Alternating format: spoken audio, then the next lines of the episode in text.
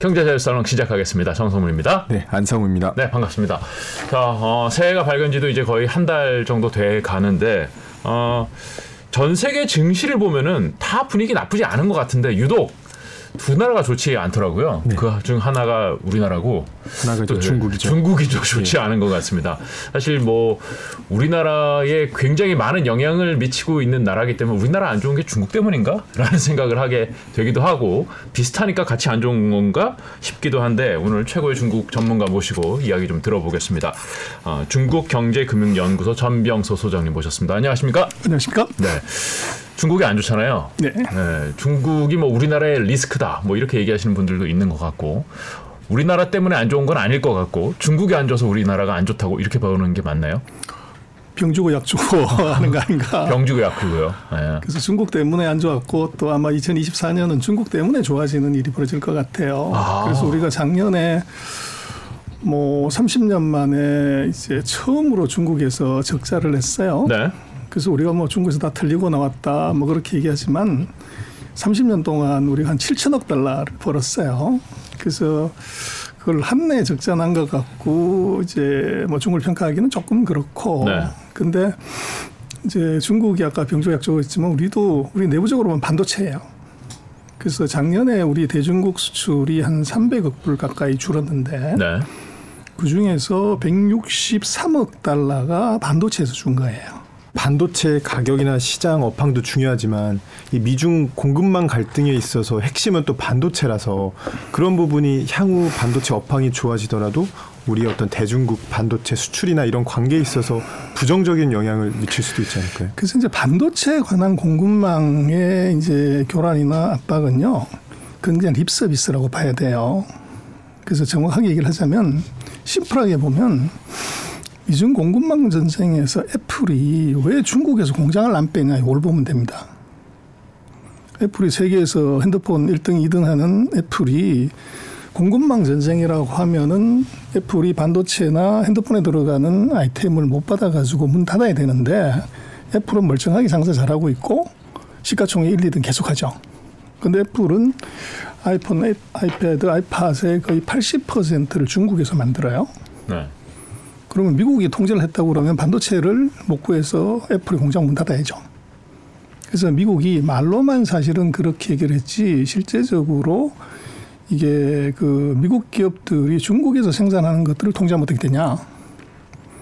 시가총액 1등 하는 데서 주가가 대폭락하는 거죠.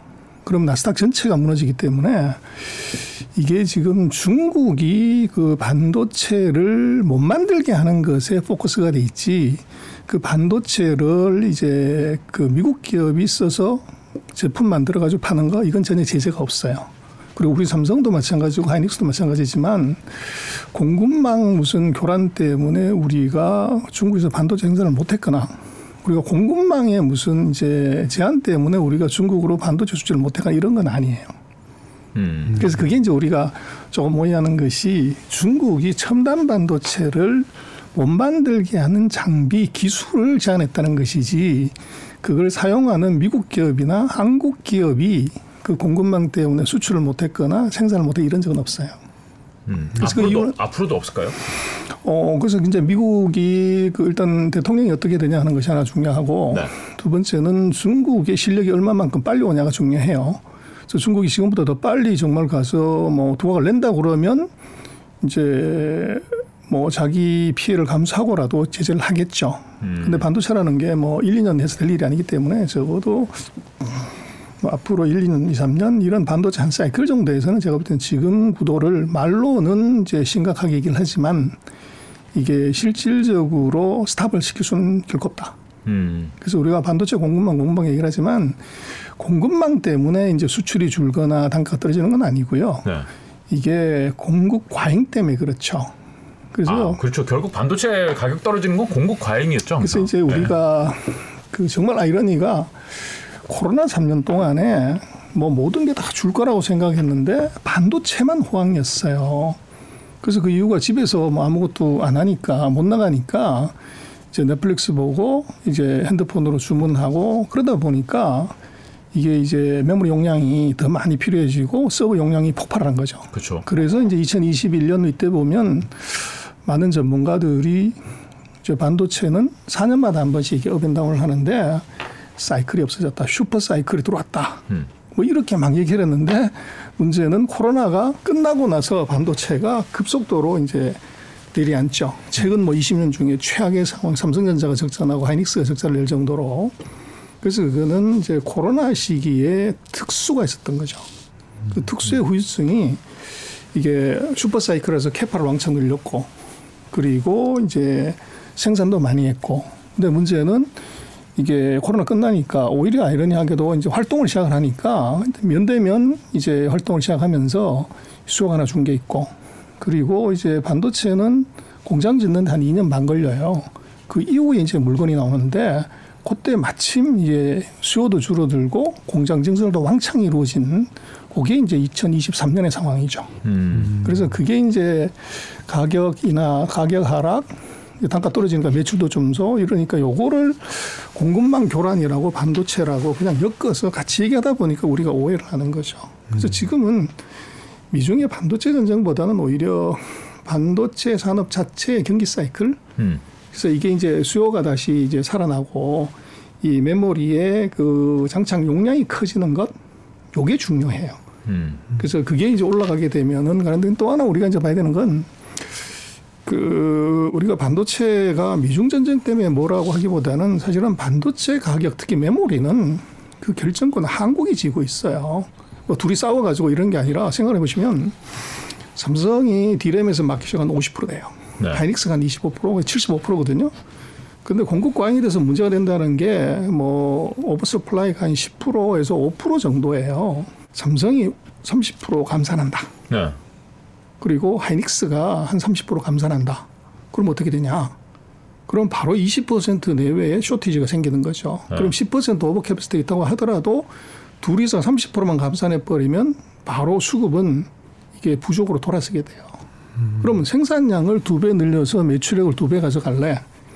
아니면은 감산을 해가지고 단가를 두 배 띄워가지고 매출액을 두 배로 갈래? 그건 똑같은 거죠. 그렇죠. 근데 그거를 한국이 그걸 할 수가 있어요. 마켓시가 75%이기 때문에.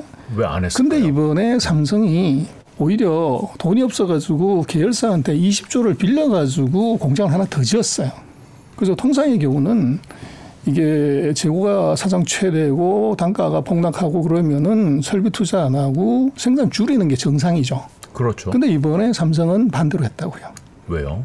그래서 그게 이제 결국은 뭐냐 그러면 후발자 죽이기죠. 그리고 1등하는 자의 여유입니다. 후발자는 하이닉스를 죽이겠다?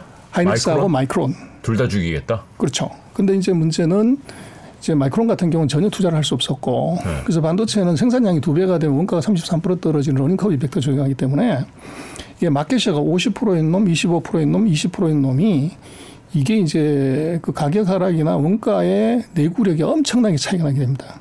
그래서 앞으로 2년 반, 이제 앞으로 한 이제 1년, 1년 반 정도가 지났을 때 삼성의 캐파는 그 사이에 늘려놨고 하이닉스나 마이크론은 캐파가 전혀 늘지 않았기 때문에 반도체 경기 사이클의 업턴에서 삼성의 점유율은 확 올라가게 되고 둘은 점유율이 무조건 떨어지게 되죠.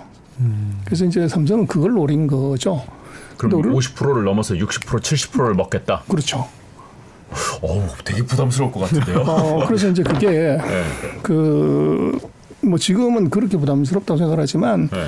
80년 초반에 디램 메이커가 23개가 있었어요. 그 반도체 경기 사이클을 한 번 이제 밑으로 갈 때마다 한 서너 놈씩 죽어가지고 지금 3개가 남은 거죠. 네. 네. 그래서 이번 같은 경우는 굉장히 우리가 좋았던 것이 저는 이제 하이닉스도 그렇고 삼성도 그렇고 캡 한 50%씩 늘려버리는.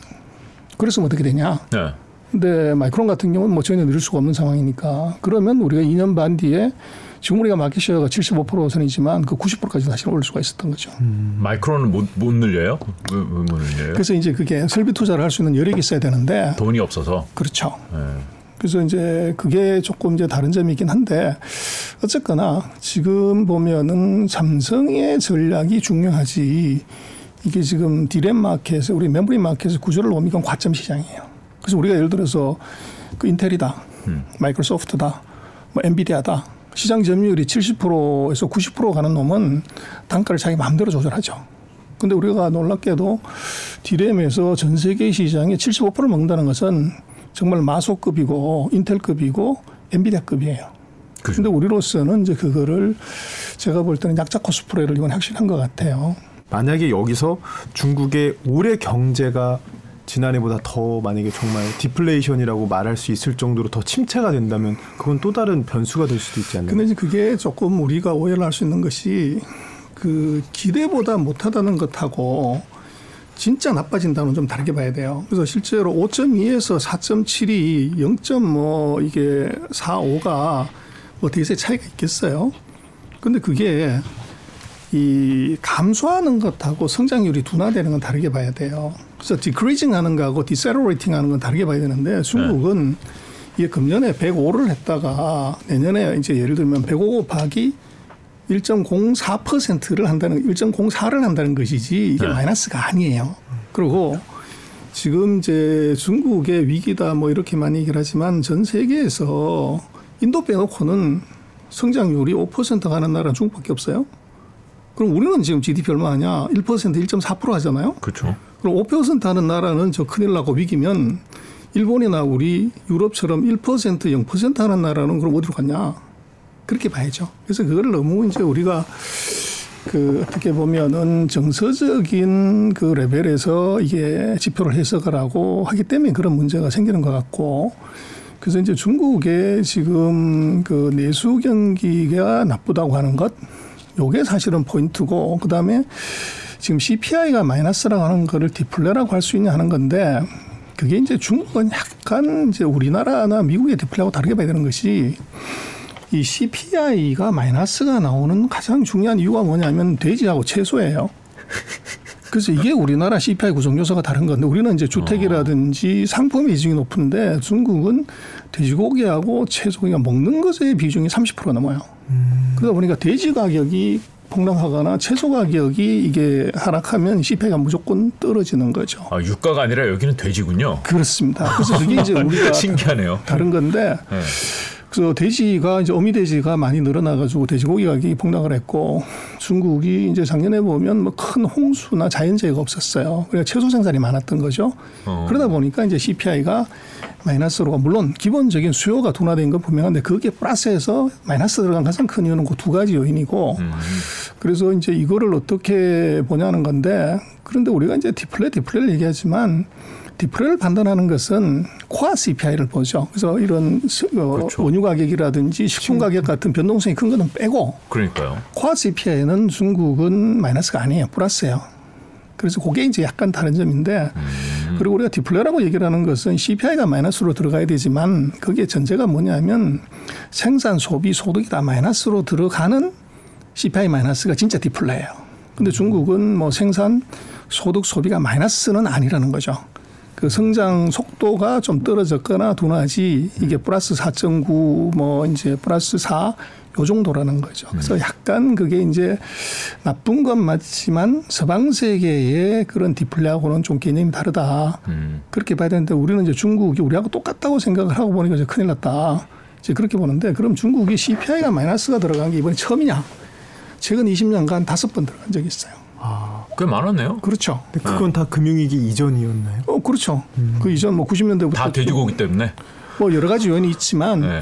그래서 그 CPI 마이너스 들어간 요인들이 각각 다르긴 하지만 그때의 이제 상황이 다 치명적으로 뭐 문제가 됐냐면 그런 건 아니에요. 음. 그래서 아까 이제 방송 시작하기 전에 그런 얘기도 잠깐 했었지만 중국은 그 정부 입김이 워낙 세기 때문에 이제 정부가 컨트롤이 들어가게 되면 뭐 중국에 그런 말이 있어요.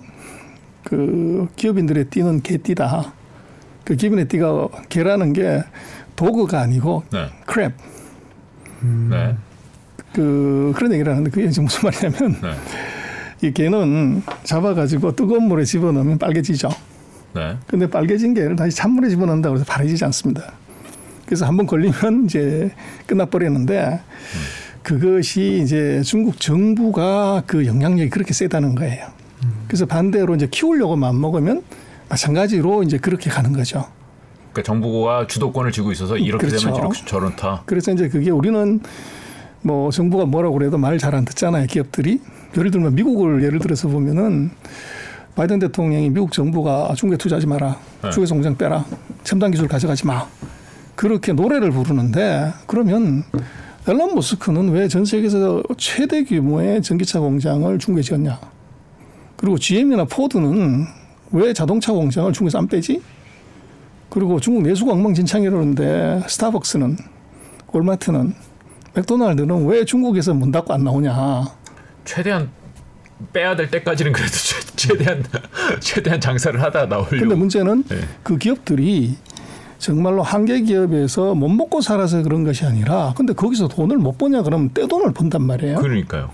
그래서 이제 그게 그 정치적 레토릭하고 기업들이 실제로 돈 버는 사람들의 판단은 좀 다르게 봐야 돼요. 근데 우리가 지금 중국을 보러 오는 많은 관점은 정치적 레토릭하고 우리하고 중국의 이제 정서적인 선상에서 중국을 많이 바라보는데 제가 볼 때는 중국의 문제는 한국의 시각으로 보지 말고 미국 기업의 시각으로 봐야 된다. 그리고 그것이 이제 우리로서는 그 중국에서 이제 기업들이 많이 문 닫고 나왔다고 하는 것이 중국에 보복하고 그 다음에 이제 공급망에 어떻게 보면은 싸움 때문에 우리가 나온 건지 아니면은 한국 기업의 경쟁력이 떨어져 갖고 나온 건지를 그 구별을 해야 되거든요. 근데 거의 7, 80%는 후자인데 우리는 그 7, 80%는 이제 묻고 앞에 걸로 모든 걸 다 이제 갖고 가다 보니까 해석이 잘 안 돼요. 그리고 우리나라를 보면 메이크 센스한데 그 미국이나 그럼 일본은 토요타는 그럼 자동차 공장 왜 안 뺐냐? 그리고 폭스바겐 예를 들면 BMW, 벤츠는 왜 중국에서 공장 안 빼지? 그건 어떻게 설명을 해야 되냐는 거죠. 그래서 작년 같은 경우에 보면 중국이 자동차 시장이 3천만 대를 샀어요. 미국이 한 1,600만 대, 뭐 1,500만 대를 사는데 전기차 마찬가지로 뭐 미국이 한 130만 대, 140만 대 사는데 중국이 작년에 거의 890만 대인가 뭐 그렇게 샀어요. 그래서 이제 공장을 어디에 짓냐 하는 것은 이게 시장 가까운 데 지라는 거죠.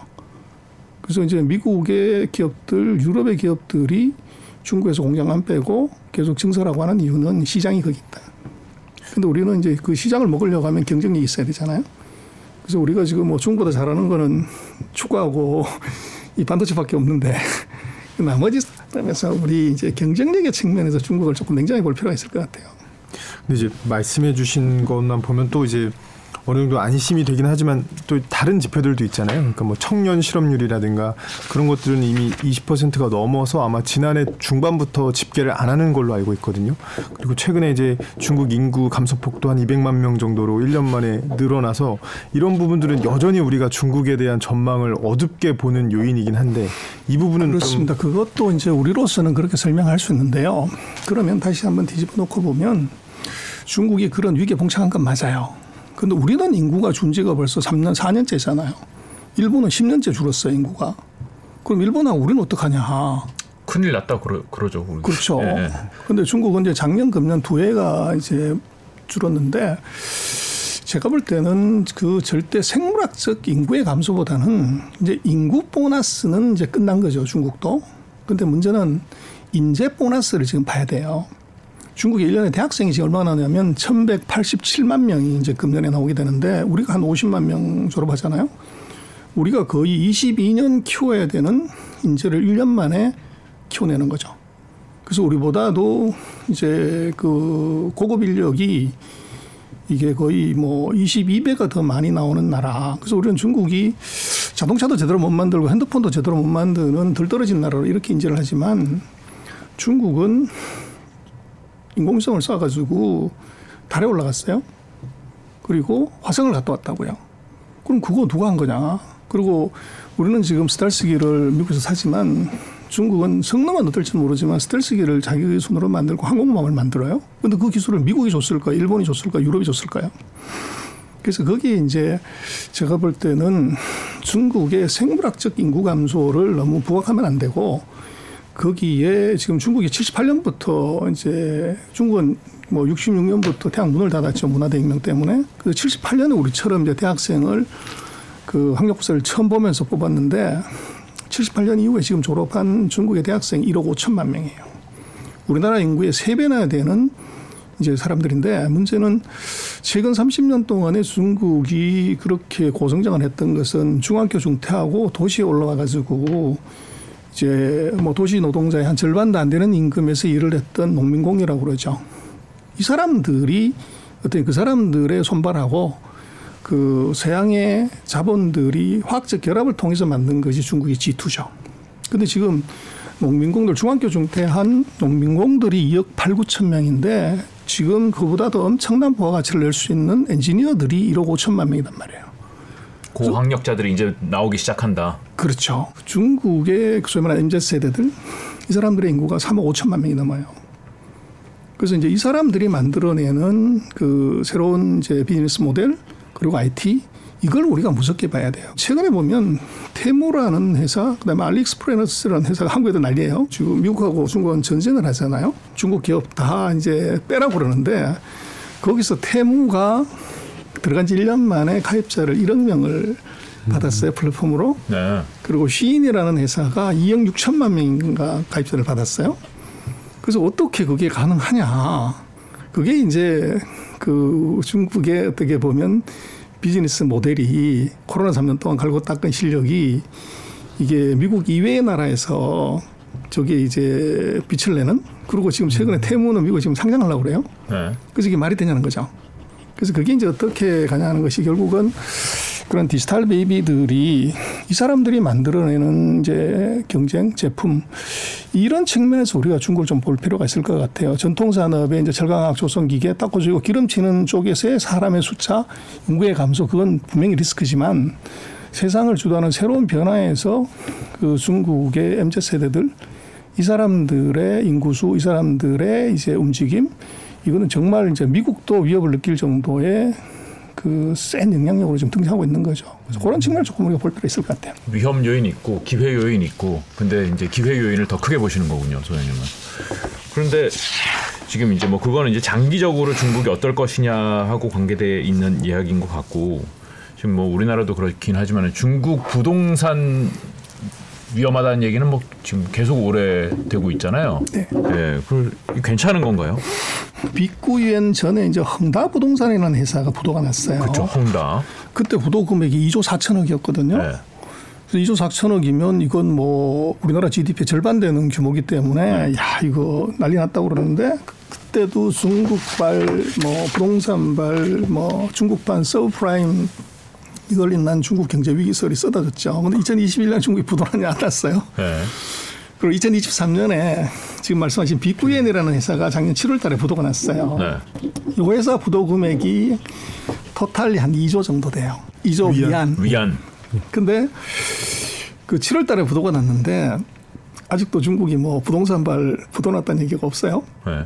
부동산이 어려운 거 맞아요. 왜 그러냐면 중국은 항상 이제 부동산 경기가 우리처럼 왔다 갔다 하는데 규제를 하면 한 1년 반 정도 규제를 하면 이제 가격도 떨어지고 시장도 안정되기 때문에 그 규제를 풀어요. 근데 이번에는 특이하게 2021년에 규제를 들어갔고 내리 3년 동안 규제를 해버렸어요.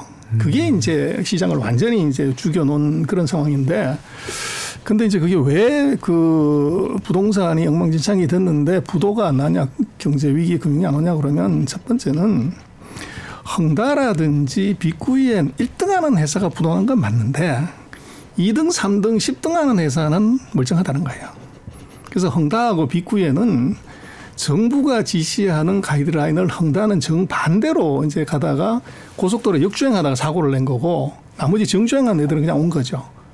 그래서 우리는 1등하는 회사가 부도나면 그 업계 전체가 망했다 이렇게 이제 오인을 하는데 그게 약간 다른 점이고 두 번째는 우리하고 좀 다른 점이 중국의 공상은행 건설에는 아시고 계시는 모든 은행은 다 국가은행입니다. 그러니까 이게 국가가 부도나지 않는 한 중국 은행이 부도나지 않는다는 거예요. 중국이 부동산 경기가 3년 동안 내리꽂으면서 이게 뭐 부동산 시가총액으로 보면은 한 54조 정도 뭐 이 정도가 이제 사라진 거 자산 효과가 그럼 그게 얼마 정도냐 그러면 GDP가 한 120조 되니까 한 40%그 정도로 이제 자산 가치가 내려앉은 거죠.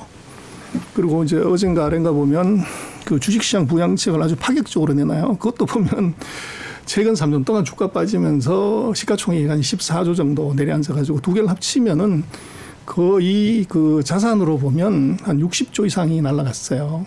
그래서 국가 전체 GDP의 절반 정도 자산이 날아가는 거. 이거 정부가 도저히 이제 더 이상 막을 수가 없는 거죠. 그래서 참다듬다 못해가지고 이제 규제가 나왔는데 중국 정부가 작년 7월 달부터 시작을 해가지고 11월 달까지 그 사이 3년 동안 했던 모든 부동산 규제 싹다 풀었습니다. 규제를 없앴다. 싹 다 풀었어요. 음. 그래서 그게 있고 지금 주식시장 같은 경우는 최근 3일 동안에 이제 대대적인 경기 부양책을 증시 부양책을 지금 내놓고 있죠. 그래서 그 이유는 제가 볼 때는 GDP의 절반 정도의 자산이 날아가는 상황, 공산당도 못 견딘다. 그래서 제가 볼 때는 그 중국의 시진핑을 움직이는 것은 참모들이 아니라 자본시장의 해초리다. 그래서 자본시장이 이게 이제 반응을 보이니까 이게 견딜 수 없는 것이 중국에 지금 주식 투자하는 사람이 몇 명이냐면 2억 2천만 명이에요. 우리나라 인구의 4배가 주식 투자를 하는데 네. 중국의 가구당 뭐 인구가 보통 한 3인 가구 그렇게 보면 3.1명 정도 그러면은 2억 2천만 명의 가구 수가 그 사람이 그렇다고 그러면 3인 가족 생각을 하면 6억 6천만 명이에요. 네. 6억 6천만 명은 중국 인구의 한 47%에 해당이 돼요. 그 절반 가까운 인구들이 3년 동안 자산이 줄어들면 그러면 소비 못 하는 거죠. 엄청난 심리적인 충격을 받는데 그게 제가 볼 때는 중국이 작년 7월 이후부터 금년 1월까지 이제 경기 부양책, 주식 부양책을 무리하다시피 이제 보이다시피 이제 쏟아내는 이유는 바로 그거다. 그래서 그게 이제 중국이 뭐 어떻게 할 거냐는 조금 더 두고 봐야 되겠지만 중국 정부의 영향력이 워낙 크기 때문에 최근 한 이제 2, 3일을 놓고 보면 한 3시가 되면 중국 증시에 항상 그분이 오시더라고요. 그분이요? 예, 그래서 주가가 이렇게 훅 빠지다가 네. 3시가 되면 그때부터 주가가 올라가서 아. 빨갛게 바뀌어요. 우리나라도 옛날에 이렇게 전화해가지고 이거 계속 이거 팔 거야 뭐 이랬다 그러던데. 바로 이제 그게 지금 그 그분이 항상 3시 되면 이제 오는데 어제도 그랬고 아마 오늘 또 그런 것 같아요. 아 전화 돌리는군요. 그래서 제가 볼 때는 이제 중국이 생각하는 그 마지노선 그 주가가 2,800 정도로 보는 상해 지수 기준으로 그 밑으로는 보내지 않는다. 음. 그게 이제 어떻게 보면 그 정부의 시그널을 그렇게 주면 중국 개미들이 2억 2천만 눈치가 빨라요. 그래서 이제 그러면 이제 사도 되는 것 같다. 음. 이제 이런 식의 판단을 하게 되죠. 그럼 이제까지는 그럼 정부가 내려가는 거를 용인 내지는 조장했다 이렇게 봐야 되는 거잖아요. 그 시각이면. 그래서 이제 그게 제가 볼 땐 두 가지인데 하나는 그 정부의 관심사가 수가보다는 다른 쪽에 이제 있었던 것 같고 두 번째는 이제 중국도 이게 정권 교체기가 있었어요. 그래서 리커창 정부가 있다가 이제 새로운 리창 정부로 이제 스위치 오버가 된 거죠. 네. 그러다 보니까 이제 장관들 싹 다 바뀌었고 총리 다 바뀌었고 그러다 보니까 이제 정책의 집행 과정에서 조금 이제 미숙함이 분명히 있고 그다음 우리도 그렇습니다만 뭐 지난 정부 정책에 대해서 새로운 정부가 이게 그대로 승계해 가지고 뭐 그런 경우가 좀 떨어지잖아요. 음. 그러다 보니까 그런 정책의 집행 과정에서 약간 이제 미스매칭이 있었던 것 같고 그러나 이제 문제는 뭐 결과적으로는 민심이 전심인데 민심이 나빠지면 그것은 뭐 어느 정권이든 관계없이 이제 쏟아부어야 되는 거죠. 그래서 지금 중국의 위기라는 것이 뭐냐 그러면 제가 볼 때는 금융 위기, 부동산 위기 이 위기가 아니고 그 신뢰의 위기 이제 그건 것 같아요. 그래서 뭐 우리가 말씀하셨지만 부동산이 그렇게 문제가 되고 뭐 내수가 나쁘고 그러는데 왜 이게 국가 부도가 안 나냐 그러면 중국의 외환 보유고가 3조 2천억 달러예요. 그리고 1년에 무역수지 적자가 8천억 불씩 나요. 근데 뭐 3분기에 외국인 FDI가 뭐 180억인가 200억인가 이제 유출이 나왔다.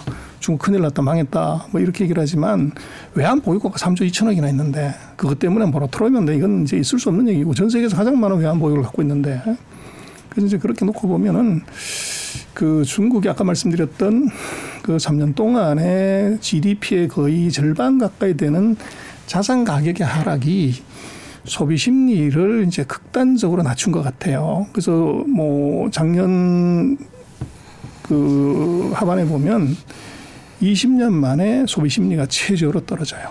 근데 돈이 없는 것이 아니라 돈을 안 쓰는 거죠. 그래서 중국이 보면 왜 2008년에 보면 원자바 총리가 GDP가 12%에서 6%로 반토막 나니까 바로 4조 위안 터넣어가지고 경기를 12%로 GDP를 바로 올렸어요.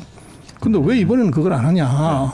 그러는데 제가 볼 때는 안 하는 게 아니고 했지만 이제 약발이 안 먹은 거죠. 이유는 그 작년 7월 달에 보면 중국의 예금이 은행의 순증가 예금이 32조 위안이 돼요. 근데 그게 어느 정도 규모냐면 GDP의 25%입니다. GDP가 한 120조 되니까 GDP의 25% 되는 돈을 풀었지만 이 돈이 실무 경제나 금융으로 안 가고 은행으로 다 가버린 거죠.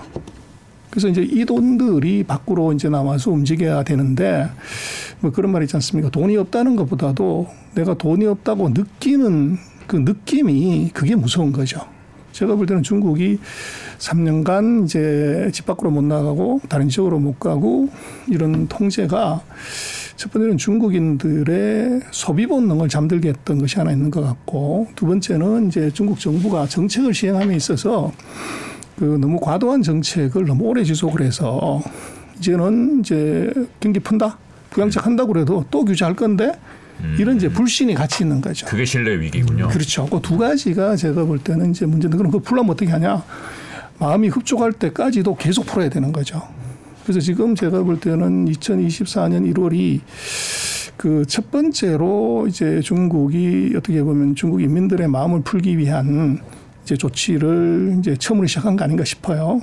그래서 근데 말씀하신 대로라면 결국엔 이제 시장의 신뢰를 회복하기 위해선 다시 이제 전과는 다른 부양책들이 나와야 되는데 최근에 그 다보스 포럼에서 리창 총리가 경기 진작을 위한 대규모 부양책은 없다라고 해서 또 그게 또 시장에 어느 정도 충격을 주기도 했었거든요.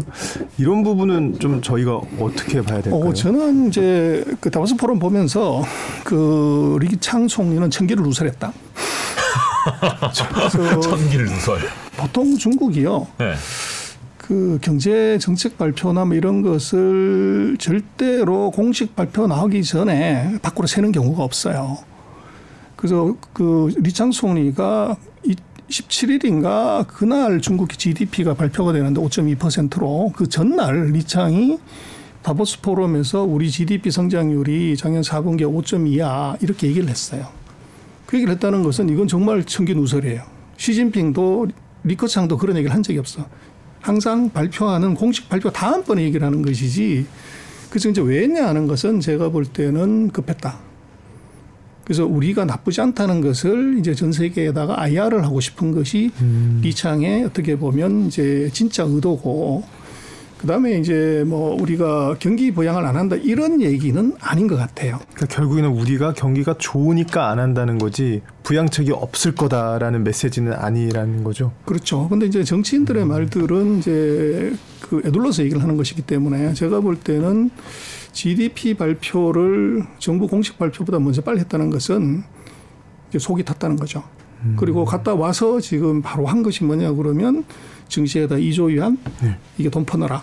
음. 그리고 모든 국영 기업들 CEO들 평가하는데 주가 시가총액이 얼마인지를 인사고가에 집어넣겠다. 그리고 이제 그 지준율이죠.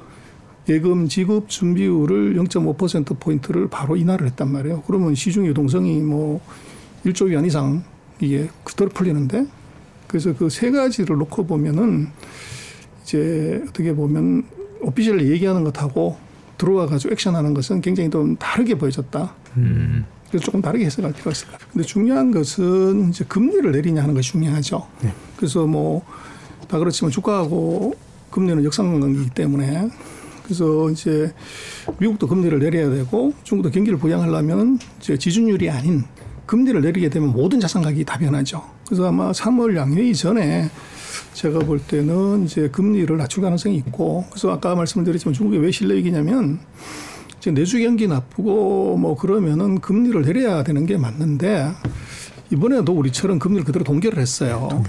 거기서 이제 시장이 뭐 정말 이거 하는 거야 마는 거야 하는 이제 그런 점이 하나 이제 있었던 것 같고 그리고 이제 중국이 12월 달에 보면 그 다음에 경제 전체적인 이제 방향을 설정하는 경제 공작기라는 걸 해요. 근데 거기서 내수가 나쁘다고 얘기를 하면서 이제 경제 공작기를 하면은 우리가 그 다음에 해야 될 과제 중요한 것을 나열을 해요. 그래서 어떨 때는 뭐 여덟 개를 나열을 하고 근데 이번에 역대로 제일 많게 아홉 개를 나열했는데 최근 2년간의 일본이 뭐냐면 내수 부양이었어요. 내수 확대. 근데 이번에는 내수가 중요하다고 얘기를 해놓고 1번을 과학기술 개발 뭐 이걸 1번으로 올렸고 내수를 음. 2번으로 낮췄어요. 음. 그러다 보니까 이제 시장이나 이쪽이 보는 것은 이거 앞뒤가 맞는 거 아니야? 이제 그렇게 인식을 해버린 거죠. 사인이 계속 엇갈리면서 그렇죠. 나오네요. 그게 제가 볼 때는 지난 정부는 이제 리커창 총리는 수재 총리죠. 이번 리장 총리는 실세 총리인 것 같아요. 음. 리장 총리는 그 역대 중국의 총리들은 이제 총리직을 맡기 전에 5년 전에 중앙에 올라와서 부총리로 이제 15를 5년 하고 총리가 어떻게 하는지 보고 나서 정식으로 총리가 돼요. 근데 네. 이번에 리창 총리는 중앙에서 한 번도 근무해 본 적이 없어요. 상하이하고 이제 저장성 이쪽에서만 근무를 해보고 중앙으로 바로 올라온 거죠.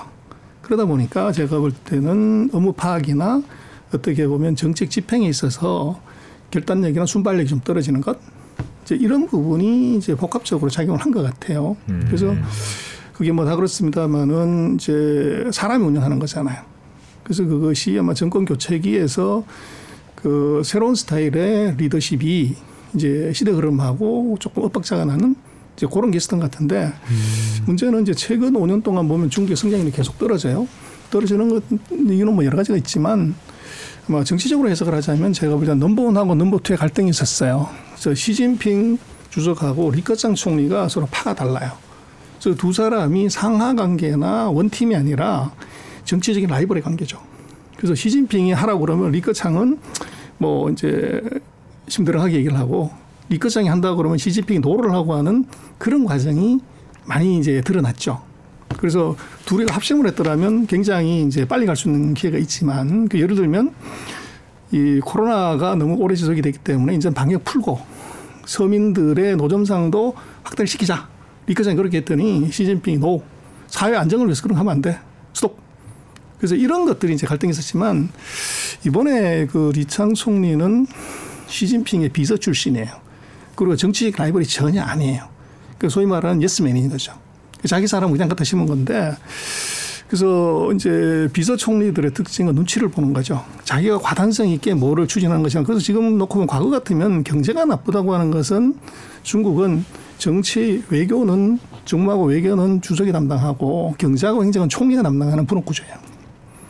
근데 이게 이번에 총리의 존재감이 크지 않다 보니까 경제가 나빠졌다고 하는 것에 대한 부담이 전부 주석한테 가는 거죠. 이게 시진핑이 잘못해서 이렇게 이제 몰려가는 그 현상이 나타났는데 저는 이제 금년도 중국 경제에서 조금 다르게 보는 것은 문제는 이제 예스맨들의 특징은 한번 이제 방향이 바뀌면 그건 또 될 때까지 세게 밀고 나가는 경향이 있거든요. 음. 그래서 이제 내수 경기가 나빠서 부양을 해야 되는 쪽으로 이게 이제 턴이 잡히게 되면 그 숫자가 나올 때까지 계속하는 거죠. 음. 그래서 이제 재미난 것은 작년 8월 달에 아까 말씀하신 비구엔이 7월 달에 부도가 났는데 8월 달에 정부 국무원의 모든 부처들이 경기 부양책을 내는데 제가 세 보니까 working day 20일에 부양책이 28가지가 나왔어요. 하루 한 개 이상 아, 나왔다. 그렇죠. 그래서 그게 제가 보니까 아, 이게 이제 비서총리 이제 실세 총리들의 이제 특징 아닌가. 그래서 뭐 최근 20년간 그런 적이 없었어요. 그래서 저는 일단 방향이 잡히게 되면 오히려 예스맨들의 경우들은 그 반대가 없기 때문에 일사천리로 밀고 갈 수 있는 가능성 그게 금년에 나올 수 있다 그러면 중국의 이제 내수 경기 회복이나 이런 것들은 정부 주도하에서 리커버하는 것이 서방의 예측보다는 조금 더 빨리 나타날 수도 있겠다. 음. 뭐 그런 추정을 한번 해봅니다. 그럼 그 신호탄이 금리를 인하하는 걸로 저희가 시장에서는 이해를 하면 될까요? 어, 뭐 그것도 이제 한 방법이고요. 그래서 지금 이제 중국으로서는 금리 인하기도 하지만 그것이 시장이 어떻게 받아들이느냐 중요한데 결국은 이제 주식 시장의 반등이 어느 정도 이어지냐 하는 것이 중요해요. 그게 이제 진짜냐 아니냐에 대한 진위는 돈한테 물어보는 거죠. 그래서 일단은 말씀하신 것처럼 제가 볼 때는 그걸 어떤 형태로 하냐는 것이 굉장히 중요하고 그때 이제 그 코멘트를 어떤 방향으로 어떤 아까 말씀하신 다보스에서 그렇게 얘기를 해놓고 와가지고는 이제 또 다른 얘기를 하게 되면 이거 헷갈리는 거죠. 근데 아마 그 사이에 제가 볼 때는 몇 번의 그런 이제 뭐 실수 또는 불일치가 미스매칭이 있었기 때문에 아마 굉장히 신중하게 얘기를 할 가능성이 높고 또 이제 중국 같은 경우는 항상 구정이 중요해요. 춘절에 최대 이제 그 이동이 있기 때문에 그 전에 이제 경기 부양이나 뭐 이런 것들을 할 가능성이 있죠. 그리고 바로 이어서 이제 3월에는 또 양회가 있기 때문에 아마 앞으로 한두 달 사이에 중국의 이제 정책에 뭐가 나오냐가 아마 금년 한 해의 전체적인 이제 경기 recover 또는 그 신뢰 회복이 아주 중요한 아마 잣대가 나올 것 같아요. 여기도 터닝 포인트를 지나고 있는지도 모르겠다. 뭐 이렇게 이해를 좀 할 수 있겠네요. 우리가 항상 이제 중국을 바라보면서 뭐 미중 갈등 뭐 그리고 뭐 여러 가지 이제 대외적인 분위기 뭐 중국이 너무 늙어간다더라 뭐 젊은 실업자들이 많다더라 이제 밖에서 보는 건 그런 것들이 중점인데 지금 소장님 말씀 들어보면 대내적인 결국은 당국의 정책 결정과 결심 실행 뭐 이런 것들이 중요한 요인이 될 것 같다고 봐야 되는 거군요. 지금 대만 선거가 있었잖아요. 그리고 뭐 중국이 바라는 결과는 아니었던 것 같아요. 대만의 위기, 뭐 양안 갈등을 더 고조시키는 요인일까요? 선거 결과를 보니까 이거는 미국과 중국이 둘 다 패한 거다. 그래서 라이칭더라고 하는 이제 민진당 친미 이제 정당이 당선이 되긴 했지만 네. 전임 차잉원 정부 때 득표율이 40, 57%였어요. 근데 이번에 40%인가 뭐 그래요. 10한 6, 7%가 날아간 거죠. 또 과반이 안 되고 이 그 국민당 진중도 이게 45%인가 해서 40%대로 5%인가 깎아 먹었어요. 나머지는 어디 갔어요? 그게 이제 제 3당. 네. 그러니까 우리는 진중도 친미도 아닌 친대만이다. 네. 이 사람들이 한 20%를 가져간 거죠. 그러다 보니까 지금은 그리고 이제 대만에 아주 재미난 것이 국민들이 이게 의회를 여소의 하나를 만들어 버렸어요. 그래서 균형을 잡아준 거죠. 이제 총통은 친미지만 이 의회는 이제 친미가 아닌 다른 쪽으로 마찬가지 밸런스가 지금 잡혀져 있는 그런 상황이고 친중도 아니네요. 그렇죠. 네. 그래서 둘 다가 사실은 어떻게 보면 미국도 중국도 샤프파워에서 실패했다. 음. 그러고 이제 대만도 지금 놓고 보는 것은 그 친중 정부가 아닌 정부가 됐기 때문에 그 폭격할 거 아니냐 대만을 이제 그 우려가 굉장히 많아요. 근데 제가 볼 때는 그 중국이 대만을 이제 협박하고 압박하는 수단이 네 가지인데 첫 번째는 말폭탄 쏘는 거고 두 번째는 이제 비행기 날리거나 포를 쏴가지고 이제 무력 시위하는 거고 세 번째는 경제 제재를 하는 거예요. 네 번째는 외교적 고립을 만드는 건데 선거하기 전에 중국이 말폭탄 썼어요. 네. 그리고 이제 전투기 날리고 함정 보내고 하는 걸 했는데 결과는 어떻게 되냐면 오히려 반중 정서를 악화시켜 가지고 이게 국민당 후보가 떨어지는 결과를 가져왔어요. 그 말폭탄하고 군사적인 행동이 네. 안 먹혔다는 거죠. 오히려 그럼 중국이 가만히 있었으면 국민당이 더 유리했었을까요? 뭐 그럴 수도 있죠. 근데 문제는 지금 만약에 군사적인 행동을 하거나 이랬을 때 이 라이칭더라고 하는 친미 정부들을 약화시켜야 되는데 오히려 그렇게 되면 대만 국민들의 단결 단합 반중 정서를 가속화시킬 가능성이 있어요. 그래서 제가 볼 때는 중국이 군사적인 압박을 할 가능성은 없어 보여요. 오히려 실생활에 더 이제 압박을 주는 경제 제재를 이제 할 확률이 굉장히 높고 그래서 뭐 대만 침공설은 저는 가능성이 없다고 봐요. 그리고 이게 대만을 뭐 침공하냐 마냐 하는 것 그것은 그 뭐 2025년이다, 6년이다, 7년이다는 모든 예측은 미국에서 나온 것이지 중국에서 나온 게 없어요. 중국은 이제 통일하겠다. 뭐 외부 세력이 있으면 무력 통일도 하겠다고 하지만 문제는 언제 통일하겠다는 날짜가 없어요. 미국 국내법에 보면 대만이 본토로부터 무력 침공을 받으면 그것을 원상으로 회복시키는 노력을 미국이 한다 이렇게 돼 있어요. 근데 그건 뭐냐면 자동 개입설입니다. 자동 개입 조항이죠. 전쟁이 났다고 그러면 미국은 자동으로 대만으로 들어가는 거예요. 그러면 대만의 공격은 중국이 미국과 상대로 전쟁을 하겠다는 걸 보여줘야 되는데 문제는 경제력으로는 지금 중국이 미국의 한 뭐 60%에서 70% 수준이지만 군사력에서는 한 30%에서 50%밖에 안 돼요. 붙었다 그러면 그건 안 봐도 비디오죠. 근데 중국의 지도자가 이길 수 없는 싸움을 할 거냐? 제가 보기엔 그런 가능성이 없어요. 그리고 경제력이 먼저 돼야 국방력이 되는 것인데 중국이 자기네 생각으로 경제력이 미국을 넘어서는 게 2035년이라고 이제 그렇게 생각을 해요. 그러면 군사력은 그걸 훨씬 더 지나서 해야 되는 거기 때문에 제가 볼 때는 최소한 2035년까지는 중국이 말로는 뭐라고 떠들지 몰라도 실제적으로 대만을 공격하거나 무력으로 침공할 가능성은 대단히 높다. 그렇게 보십니다. 트럼프 정부가 들어오면 좀 분위기 달라질 수 있지 않을까 싶기도 그래서 이제. 트럼프 정부가 네. 최근에 나온 보도를 보면 뭐 아주 재밌는 얘기를 하는데 트럼프가 네. 대만 그거 그까이 거 중국 마음대로 하게 둬 이제 이렇게 하겠다고. 최근에 언론 나오긴 했지만 제가 볼 때는 장사꾼 트럼프의 얘기는 액면들이 절대 믿으면 안 된다. 음. 그리고 지금 트럼프가 보면요 아젠다 2025하고 아, 아젠다 47하고 프로젝트 2025라는 사이트에 자기가 대통령 되면 뭘 하겠다는 걸 다 까발려 놨어요. 네, 네, 굉장히 자세히 올리는 것 같아요. 근데 제가 볼 때는 트럼프의 feinting motion이다 저거는. 그래서 그거 내용을 보면 굉장히 어떻게 보면 자극적이고 국민들을 혹하게 하는 얘기지만 그게 맞는 길이냐 하는 것은 아닌 것 같아요. 그래서 정식으로 아마 제가 볼 때 그리고 거기에 대해서 민주당이 다 준비할 건데 자기가 지금 1년도 남은 그 상황을 자기 의견을 먼저 냈다는 건 전력 노출이잖아요. 근데 그거는 제가 볼 때는 트럼프의 feinting motion 지금 여론 잡기 위한 것이고 막상 아마 이제 붙었다거나 또는 이제 전쟁을 시작하게 되면 저는 지금까지 보여줬던 거는 완전 다른 국면으로 갈 가능성이 높다. 그래서 지금 뭐 트럼프가 일기에서 무역 전쟁을 했고 바이든이 기술 전쟁을 했는데 이 무역 전쟁에서는 트럼프가 못 이겼단 말이에요. 그리고 이제 기술 전쟁은 제가 볼 때는 이건 바이든 대통령의 신의 한 수예요. 중국이 겉으로는 폼 잡지만 속으로는 아주 답답해 미치는 거죠. 그 반도체 통제가 그렇게 고통스러운 건데 문제는 트럼프의 성격상 바이든이 했던 정책을 그대로 승계해가지고 계속 할래? 제가 보기엔 그런 가능성이 낮을 것 같아요. 오히려 새로운 걸 갖고 그래서 예를 들면 기술 전쟁으로 중국을 완전히 자초시켰다 그러면 그 공이 누구 거냐 그러면 바이든의 공이지 트럼프의 공이 아닐 가능성이 높아요. 그리고 한 방에 이걸 죽여야지 이게 이제 질질 끌면 안 되는데 이유는 뭐 미국 대통령은 8년밖에 못 하잖아 두 번. 근데 한 번 했기 때문에 트럼프는 4년밖에 시간이 없어요. 그래서 단칼에 중국을 압도시키려고 하면 지금 무역 전쟁이나 기술 전쟁은 저건 이미 아닌 것 같아요. 그럼 제 3의 전쟁을 할 가능성이 높은 제가 보기엔 그 금융 전쟁일 것 같아요.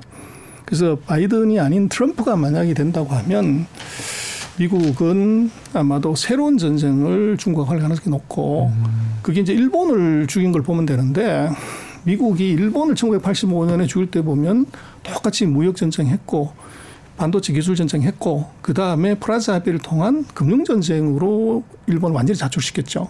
그래서 지금 중국 같은 경우도 제가 볼 때는 트럼프 시대에는 아마 기술 전쟁은 그대로 덧버리고 새로운 칼을 갖고 들어오는 이제 금융으로 중국을 이제 어떻게 보면 압박하는 그 수단이 나올 가능성이 굉장히 높아 보여요. 근데 미국 달러를 제일 많이 갖고 있는 나라라서도 방어할 여지도 있을 것 같은데 쉽지는 않아 보이는. 근데 그거는요, 제가 볼 때는 미국이 3조 2천억 달러 더 찍어버리면 되는 거죠. 그래서 그게 이제 미국의 진짜 강한 점이고 결국은 상대를 공격할 때 상대의 제일 약한 점을 찔러야 되잖아요. 근데 중국이 뭐 강한 척 하지만 폼 잡지만 제가 볼 때는 중국이 이미 노출하고 있는 그 중국의 행태로 보면 치명적인 약점이 두 개가 보여요. 그 뭐냐면 모든 산업 다 개방했지만 개방 안 한 사람이 두 가지가 있죠. 하나가 금융 또 하나가 인터넷 서비스. 인터넷이 뭐 세계 최강 어쩌고 얘기하지만 그거 여는 순간에 미국의 플랫폼 기업들을 갖다 쓸어버릴 수 있는 거죠.